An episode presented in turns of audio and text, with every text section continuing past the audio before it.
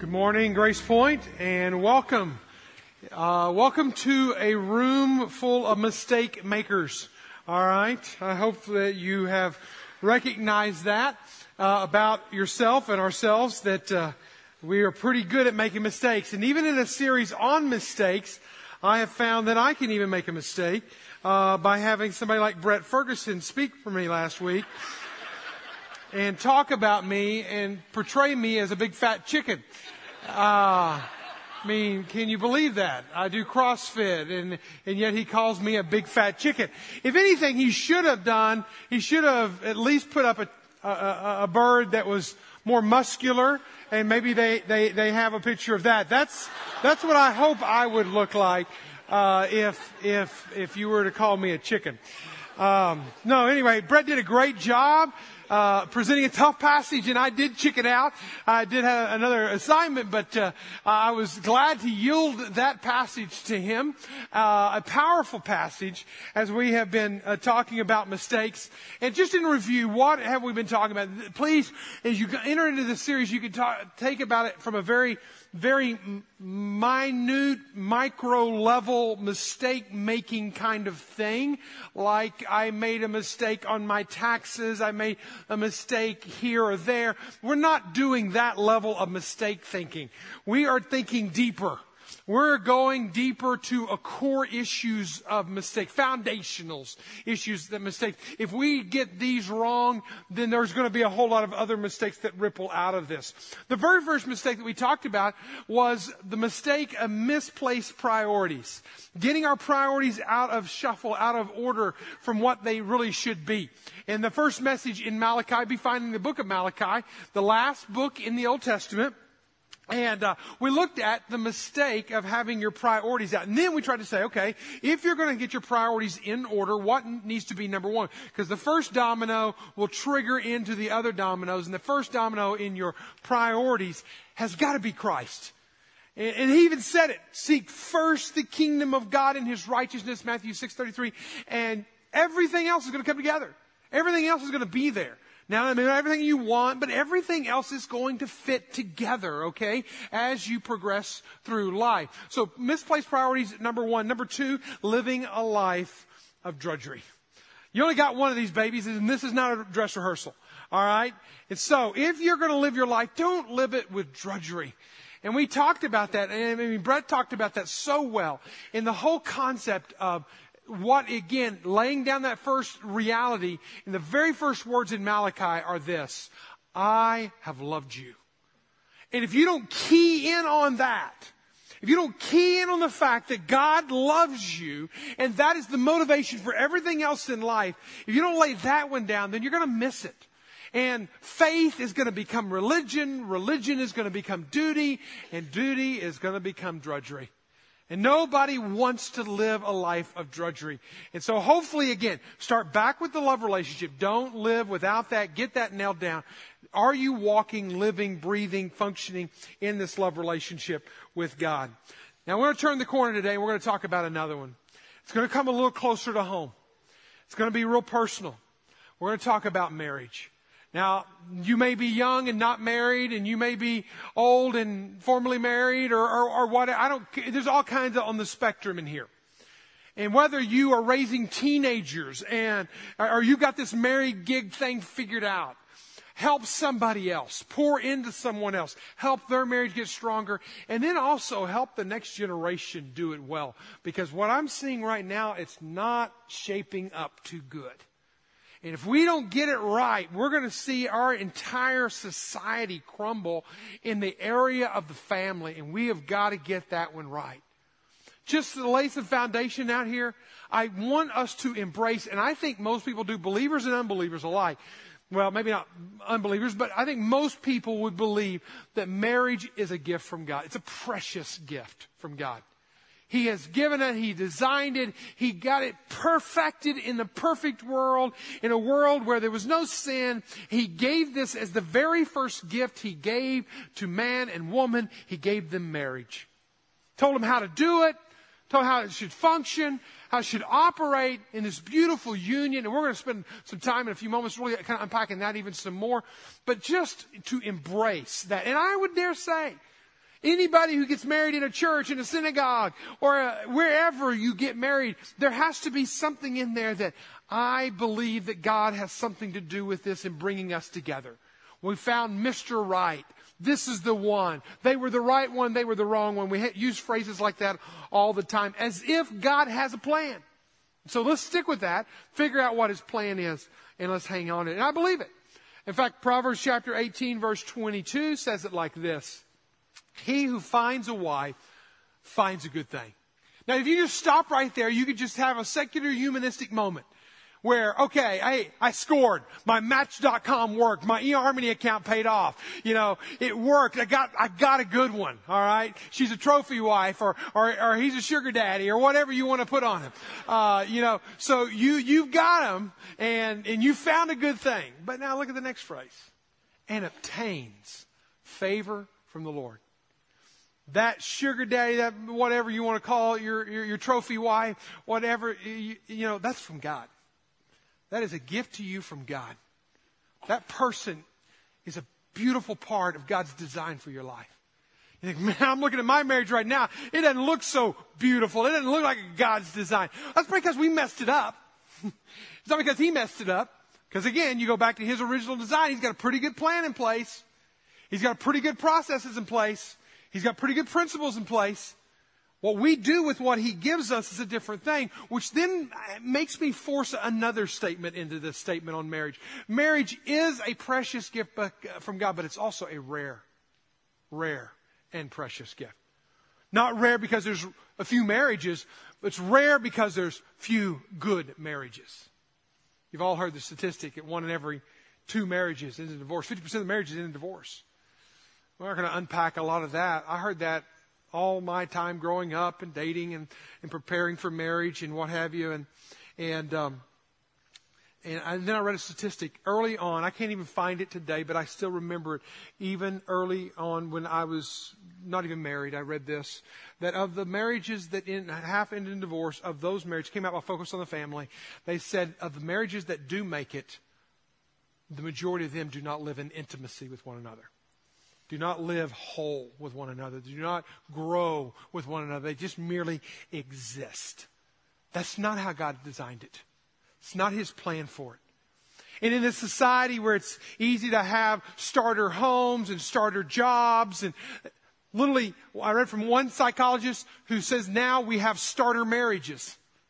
A starter job is when you enter into the career force and you think, okay, this is my first career, but uh, my first job, but I don't know that I'm going to be here for the rest of my life. Or you get your first home, but it's not your dream home one of these days. But we have this kind of mentality, you know, I'm going to try this relationship out. If it doesn't work, we can maybe move on with little, little damage done. We kind of jump into it haphazardly. So here's the third mistake that you never want to make. We've talked about two of them. Here's the third one. Taking your marriage for granted taking your marriage for granted. If you're holding, listen, listen, listen. If you're holding a precious and rare gift from God, treating that as some common, cheap, something is a taking your marriage for granted. We need to see our marriage as a precious and rare gift from God and not some cheap, common something out there. Because that's exactly what we will do. And so many people will go into, well, I'm going to give 50%. If they'll give 50%, then we're going to have 100% marriage. And that's the reality. That, that, that math stinks. 50 and 50 cancel each other out.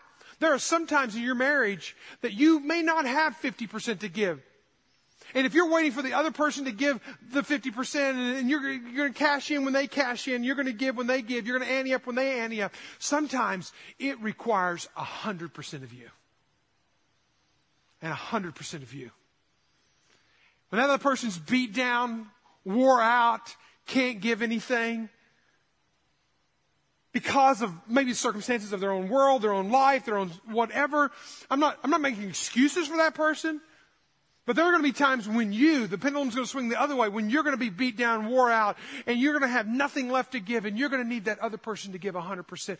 But so if we will make this commitment that I'm going to give and you're going to give 100% of you, 100% of the time that you can give yourself, then that is the way that we're going to be committed to each other. If I'm giving 100% of myself 100% of the time, and you're giving 100% of yourself 100% of the time, then we can have, this can work. We can make this work. But again, we've reduced it to common and cheap.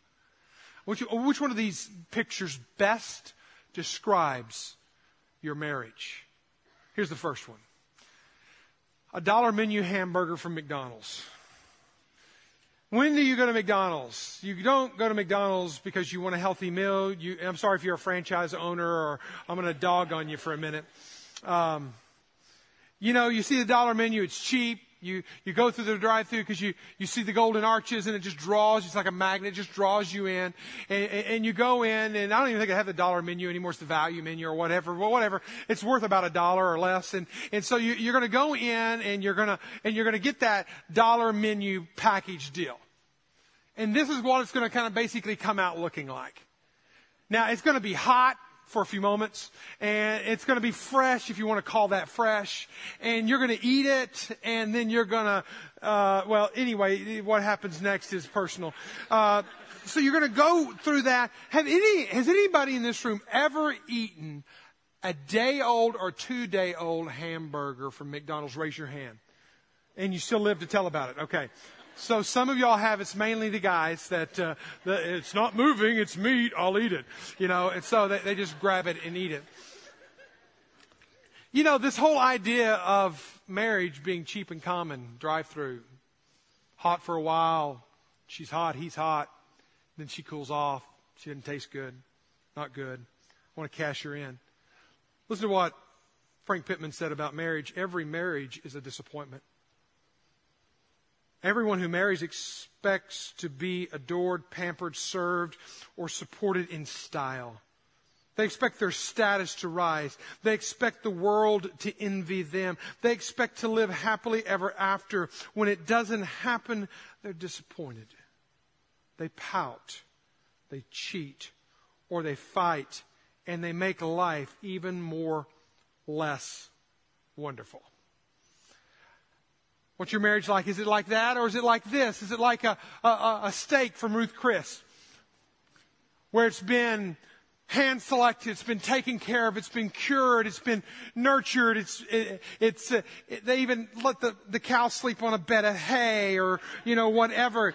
They make sure it's grass fed and, and they do all these things to make this, this meat for you that is going to be served on a 500 degree plate. So the very last bite is just as good as the first bite. And you have all this prep and all this uh, serving up of this amazing meal. Lori and I love to go to Ruth's Chris when somebody's paying for it and, and enjoy it.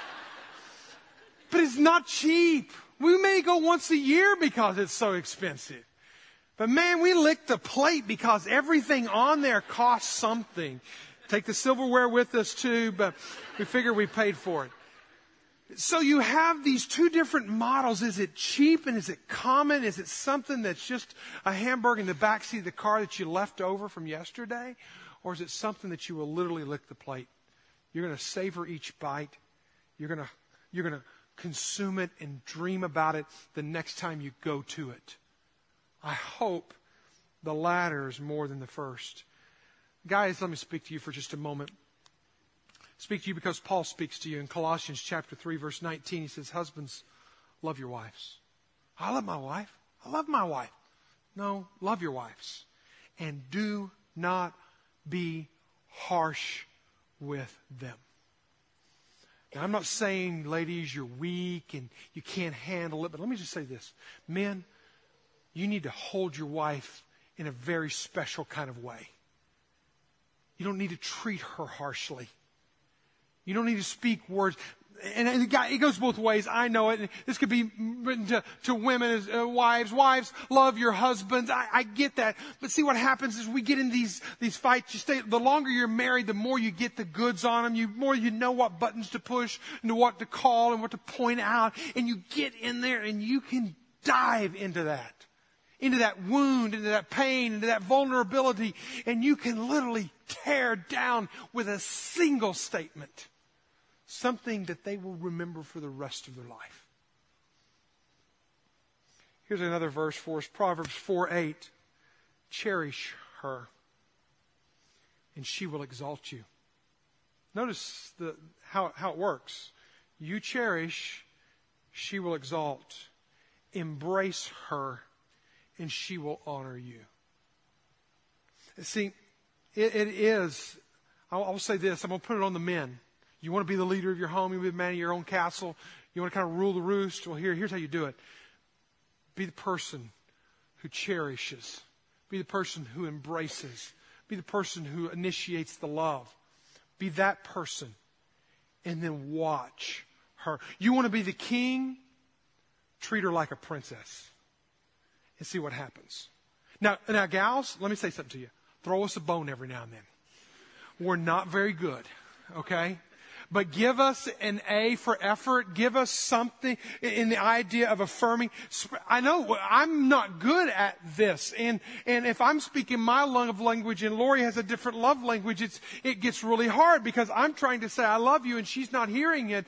And I need to say I love you in her love language. And there's so many dynamics to this. But the whole idea here is that guys, we're going to set the temperature. We're going to set how the, the home is going to be, how much love and cherishment. And ladies, get in there and be a part of that love and that embrace.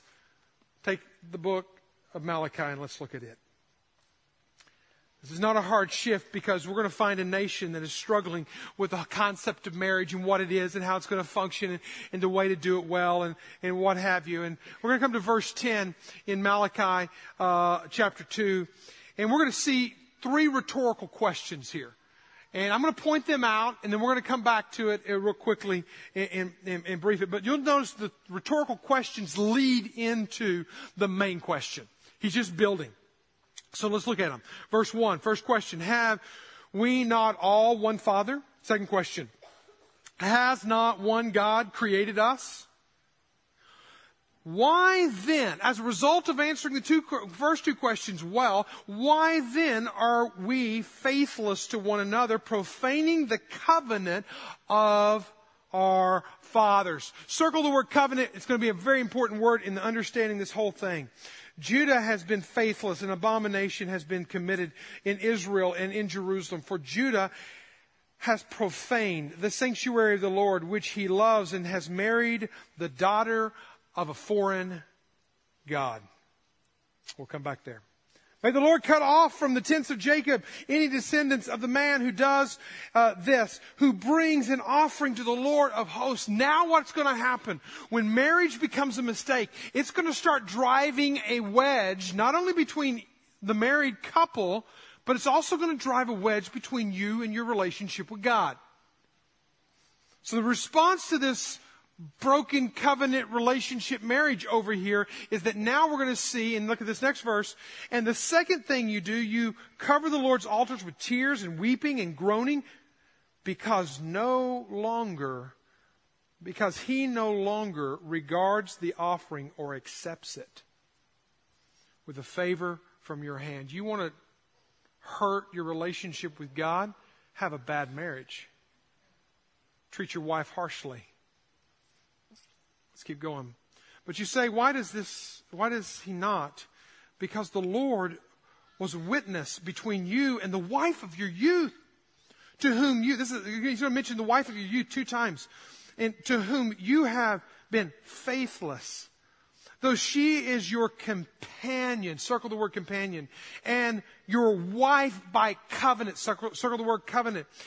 Did he not make them one with a portion of the Spirit in their union. And what was the one God, uh, and what was the one God seeking? Godly offspring? So guard yourselves in your spirit and let none of you be faithless to your wife of your youth. Second time he uses it. Other translations it says, don't act treacherously with the wife of your youth. For the man who does not love his wife, but divorces her, says the Lord, the God of Israel, covers his garment with violence, and says the Lord of hosts. So, application point guard yourselves in your spirit and do not be faithless. We have two rhetorical questions that kick this off. Who's your father? Who's your daddy? Have you not all one father? Uh, has not God created us? So this whole idea of a relationship thing here, this whole idea of this rhetorical question going back and forth, he ends up landing on the last question because there's a father out there, because God created you. Listen, there's a covenant thing going on here. There's an agreement with God going on here. This whole thing that you call marriage is not just between you, it's not just linear. It is between you and the other person and God. God's a part of the equation and yet you become faithless, you profane God's name. Literally, your marriage is a reflection to God and of God. What does your marriage look like when it's a mistake? How does it get there? I want you to jot these three things down. First one, you say, well, okay, I can't, I, it doesn't mean, mean anything to me. Well, well it might. Because it might mean you training your children. It might mean you wa- walking with your grandchildren when your grandchildren will quit listening to the parents, but they will still listen to the grandparents. There's a, there's a part to play in this, in the next generation. Number one, date poorly. I'm not going to begin to go into the 5th century BC in this post-exilic Judaism and try to unpack what courtship looked like. We have different courtship in America. We have different courtship among Christians. We have different courtships among cultures of this world. I, am not even going to unpack all of that, but there's something that happens whenever you go from I'm going to marry you to I marry you. And what if we backed up here before we said I do and we said, will I? Should I? Should I be with you? Moses kind of puts that out there. He says it in, in, in, Deut- in, Exodus chapter 34, Numbers 25, Deuteronomy 7. He gives directions and clarity in what it means to marry and who you should marry and not marry. He kind of gives us some, some, some guidelines. Solomon knew that. He, he was a great, wise king. But Solomon had this fetish. He liked women. Now, that's not the fetish. He liked foreign women. That's what the Bible says. 1 Kings chapter 11 verse 1 says it like this. Solomon loved many foreign women. And then he goes on. From the nations concerning which the Lord, the God, the one who created marriage, said to the people of Israel, you shall not enter into marriage with them, neither shall you, they with you, for surely they will turn away your heart, turn away your heart after their God. That's a, that's a pretty big thing. Jesus said, I mean, God says in His Word, He said, listen, don't do this, don't do this because, He was very specific. If you do this, your heart will not be with me anymore. What does Solomon do? Where does Solomon take this advice from God? Solomon clung to these in love. He had a problem. His love for women, foreign women, was greater than his love for God. Now listen, this is not anything about interracial marriages. This is not anything about somebody marrying somebody on the other side of the world. This is not anything at all. The issue, the real issue in play here, as you look back at verse 11, if you look there with me, he says that they were, they were which he who loves and has married the daughter of a foreign God. So you are marrying people who believe in God differently than you. The issue is not race. The issue is not ethnicity. The issue is not culture. The issue is where are they spiritually? With you and you with them. Because verse 3, back in 1 Kings uh, 11, it says this, and he had 700 wives. Like I said, he loved his women. Who were princesses and 300 concubines. And his wives, what did they do? Exactly what God said they would do. Turned away his heart for when Solomon was old, his wives turned away his heart. In two verses, he says it twice. In three verses, he says it the same thing. They're going to turn away your heart. They're going to turn away your heart. They're going to turn, and they did exactly that. And his heart was not wholly true to the Lord his God. Because he didn't date well.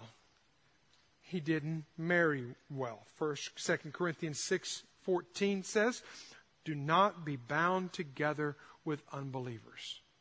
Here's a life principle for you. The best way to stop a bad marriage is to stop bad dating. I know it seems so far off, and we're, hey, we're just hanging out, and, and you know who knows, and we're going to see where the wind blows, and how how our how our, our, our hormones react, and, and you know, all these other things. Listen, stop it. If you're not on the same page spiritually, stop it. Don't venture into it. Get out of it. If they're gonna not, if they're not gonna challenge you, if they're gonna drag you down, stay away spiritually from that. I did not do relationships well for a long time. Well, in fact, I would say most of my relationships didn't end well for a long time. Until finally one day I'm flat on my face, with my face in the carpet, realizing after another broken relationship, another broken dream, another broken promise, another all of that, and I'm down here as low as I can possibly get. And it's at that point that God said, and I can still remember it to this day. It's like, when are you going to look to me? When are you going to trust me with this? And so I did. And I turned that whole relationship thing over to him. I got a good mentor in my life, and he spoke truth into my life. He said, You need to write out, you need to write out what are your standards before the hormones kick in, before the interest kicks in, before the chemicals kick in. You need to write out. You need to control your emotions, your desires, and not let your desires and emotions control you. And so I did. I wrote them out. I'm going to give them to you right now. You can write them down. You can keep them. You can tweak them, whatever. And this is what I said to myself, a commitment I made to myself. I will only date someone who is a dedicated follower of Christ. I, I wasn't going to get off course on that one. I'd been off course on that one. I had gotten off course because of that one. I will only date someone who is spirit filled. That means it's not just they're going to go to church and they're going to read their Bible and they're going to call themselves a Christian, but I want somebody who literally is listening and oozing and demonstrating the Spirit of God and then will encourage me as well to have that same level of relationship with God. I will seek my parents' approval for those I date. Now, I know some of you teenagers are going gag right now, but listen, there's, a lot of wisdom in that. you know why? Because they've made a lot of stupid mistakes that you're about to make.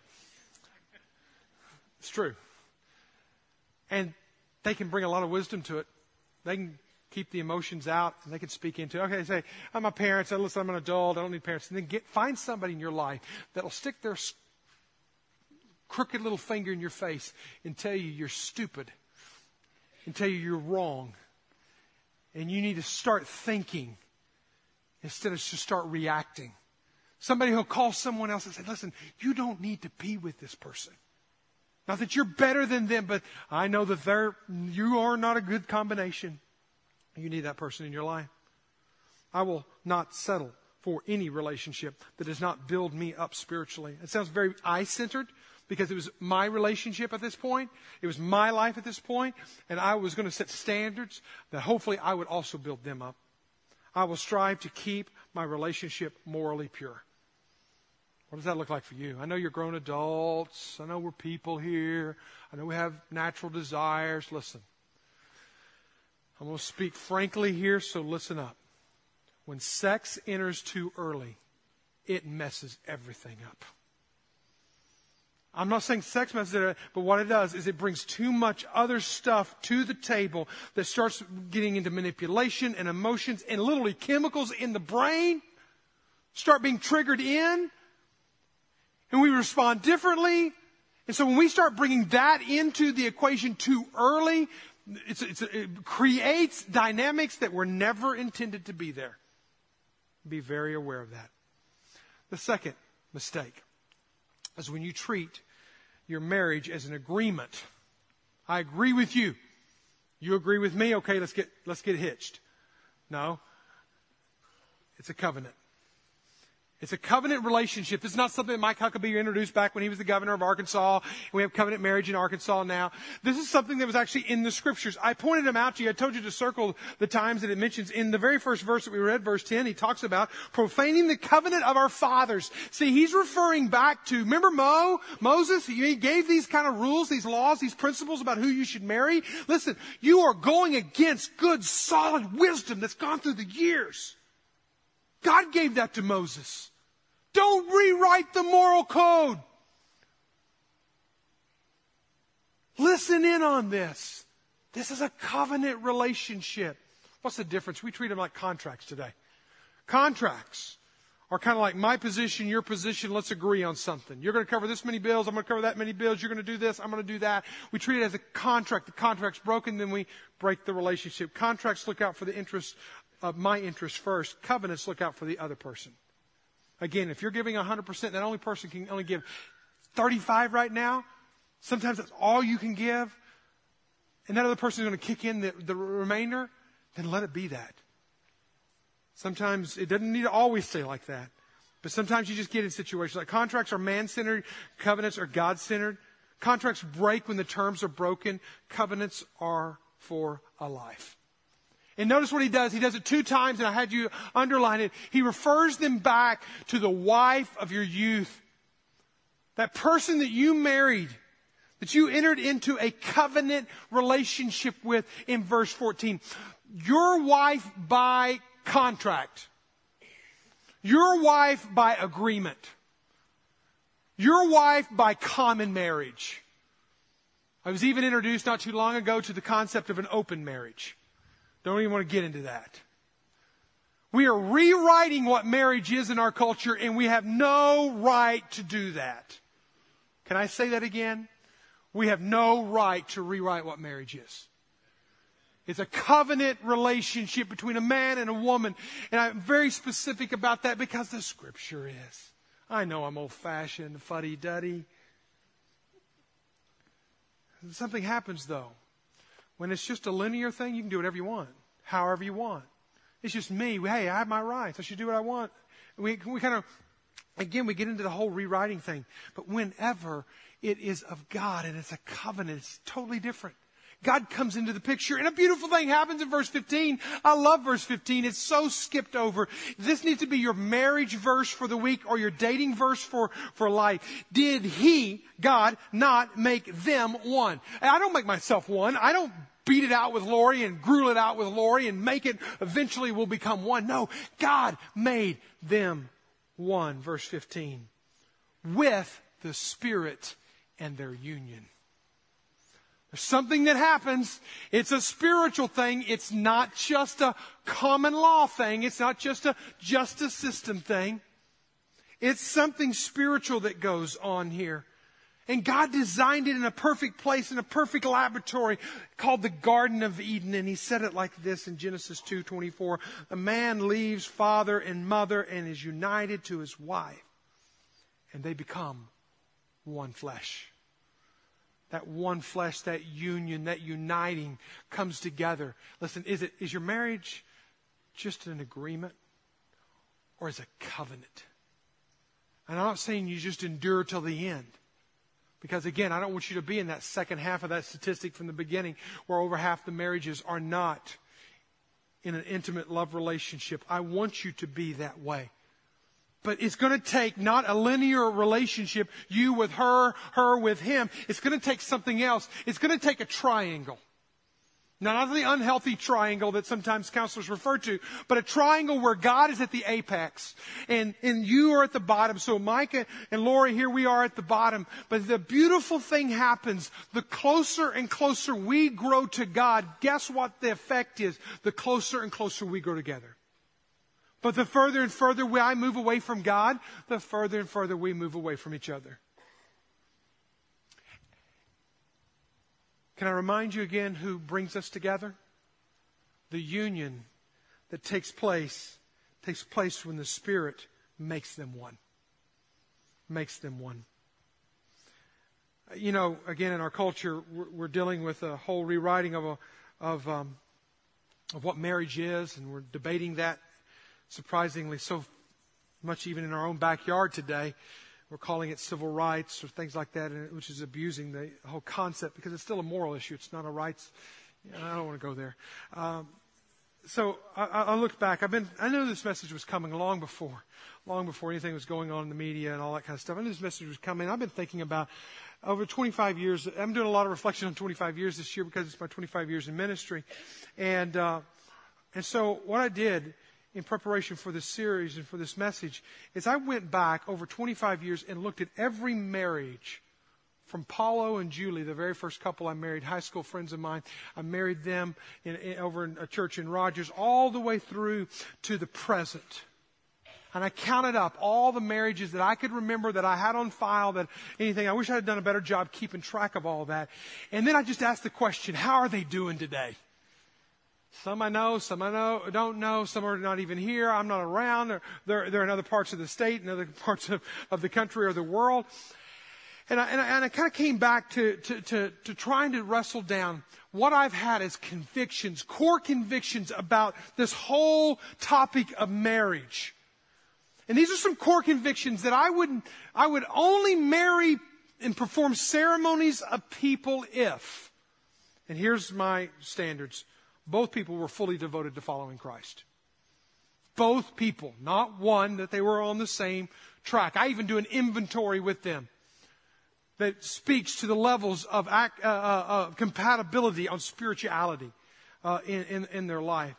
Number two, as I, I make sure there was a covenant relationship through the church that they were both a part of the church that I was pastoring. They're not part of that church over there. They're part of the church that I'm pastoring. So I can know and be in their life and, and kind of keep tabs and work with them and be there for them and ask them how are they doing.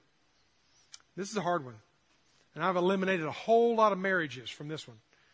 Keeping themselves sexually apart until marriage.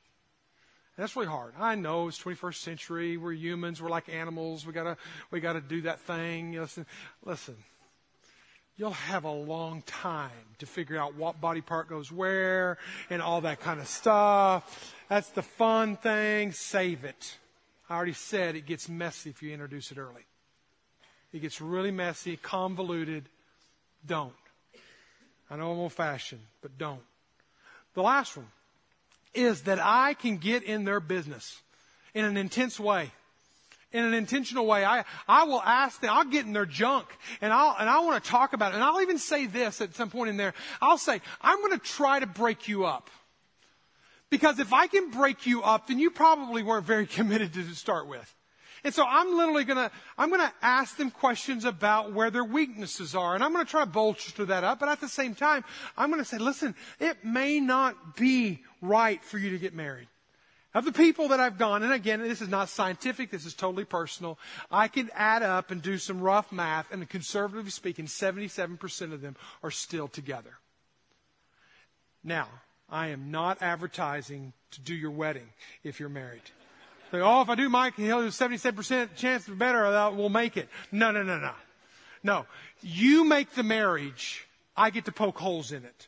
All right. I get to poke holes in the relationship. It's, it's one of the most time consuming elements of a pastor's role is to work into this. But here's what I want. I want to build into every one of them. That's why every one of those standards is there is because I want to see a union that is created and blessed by the Spirit of God. And I want that to be what marks the marriage. And so I have to back in and build systems for that. Number three, and I'm finished have an unguarded marriage. That's a mistake. There's nobody safe. there is nobody out of the woods. There's nobody. Stu Weber said it like this getting married is easy, staying married is difficult. Staying happily married is a fine art.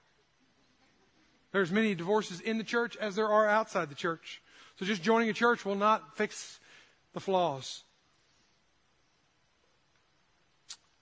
I've seen so many divorces come after two and three children. I know the stresses of the marriage, the stresses of the relationship, the, the, the, the, lack of focus on the relationship, and now we're focusing on children. And therefore, this just becomes a, a means to an end. That's a dangerous thing. The marriage is for a lifetime. You get the kids for 18 years, hopefully no longer than that. Hopefully they're gone after that. I've seen marriages end, a lot of them these are, these are just my observations. A lot of them end around 10 or 15 years. You think you're out of the woods at 10 or 15 years. I've seen my fair share in between 20 and 25 years. You're not, you're never out of the woods. You must continue to guard your marriage.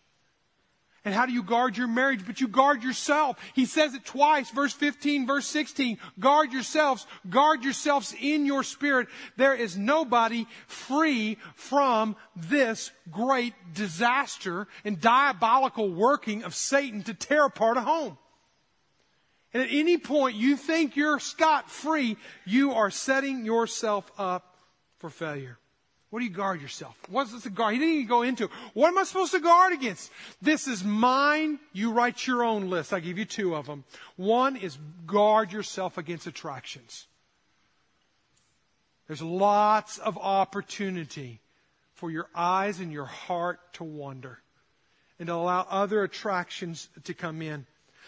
May's edition of GQ magazine. I'm not recommending you subscribe to it. It's not a church quarterly. GQ isn't. I'm just saying it's out there.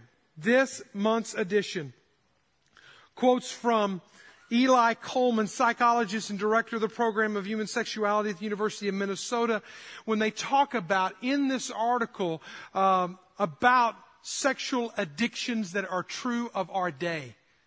He said, and they don't like all, uh, not everyone likes the word sexual addiction, so they call it hypersexuality.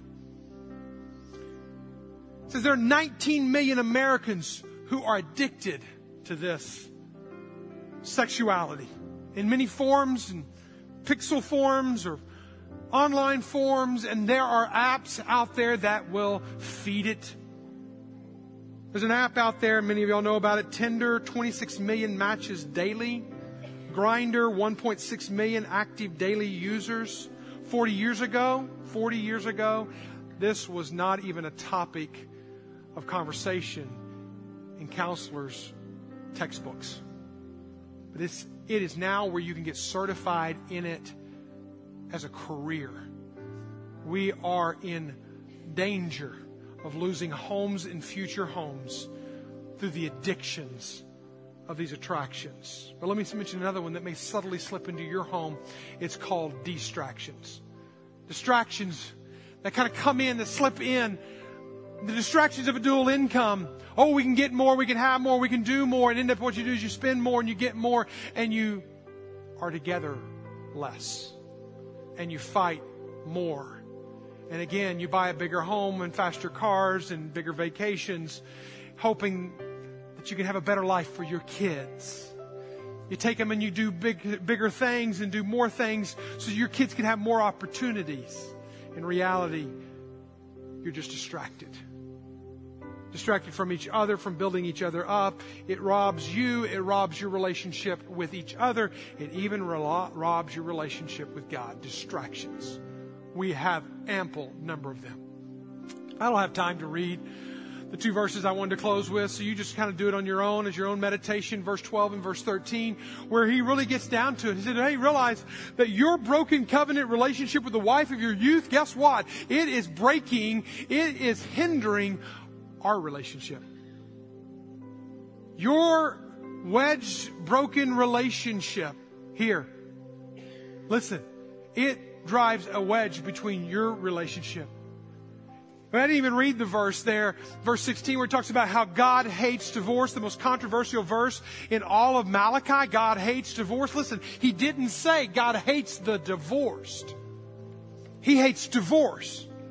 I grew up in a home of divorce. I know firsthand multiple times, and I can tell you right now, as a son of a divorced family with lots of divorce around it, I hate divorce. And I can tell you right now, I've never met a divorced person who would not tell you that they hate divorce. They hate it. Why? Why does God hate it? Why do I hate it? Why do they hate it? They hate it because it's the loss of a dream. It's the loss of a home. It was never intended to be that way. Man, we make mistakes. We get off track. We get distracted. We find other attractions and an unguarded marriage I want to pray. I want you to bow your heads. I want you to reflect for a moment. And I want you to hear what I'm, I'm going to say before I pray. That there's a direct correlation between your relationship with God and your relationship with your spouse if you're married today. And if you're not married, that's why those, those standards of marriage are so, so, so important is because when you do get married, you want to be equally yoked with somebody of similar depth of faith. So you be praying for that other person now. The best way to reconcile a marriage is not to begin with the marriage. I'm going to stick my neck out and say the best way to reconcile a marriage is to begin with your relationship with God. Again, you grow in that relationship to God and you will grow in your relationship to one another. Father, you know our hearts. You know what distracts us. You know what we are attracted to. And Lord, you hate what it does. You hate it. You designed something so beautiful, so perfect, so right, such a reflection of even the Godhead. How could we want to rewrite what you have perfected? Are we going to one up you, God? Lord, may we be men and women brought together in a union by God. And may these teenagers that fill this room today, as they pray and they think and they dream about one day, Mr. Right, Mrs. Right, Lord, may, may you make them Mr. Right and Mrs. Right first. Lord, we thank you. And we want nothing more than to draw closer to you so that we can draw closer to the ones that we love. Jesus' name.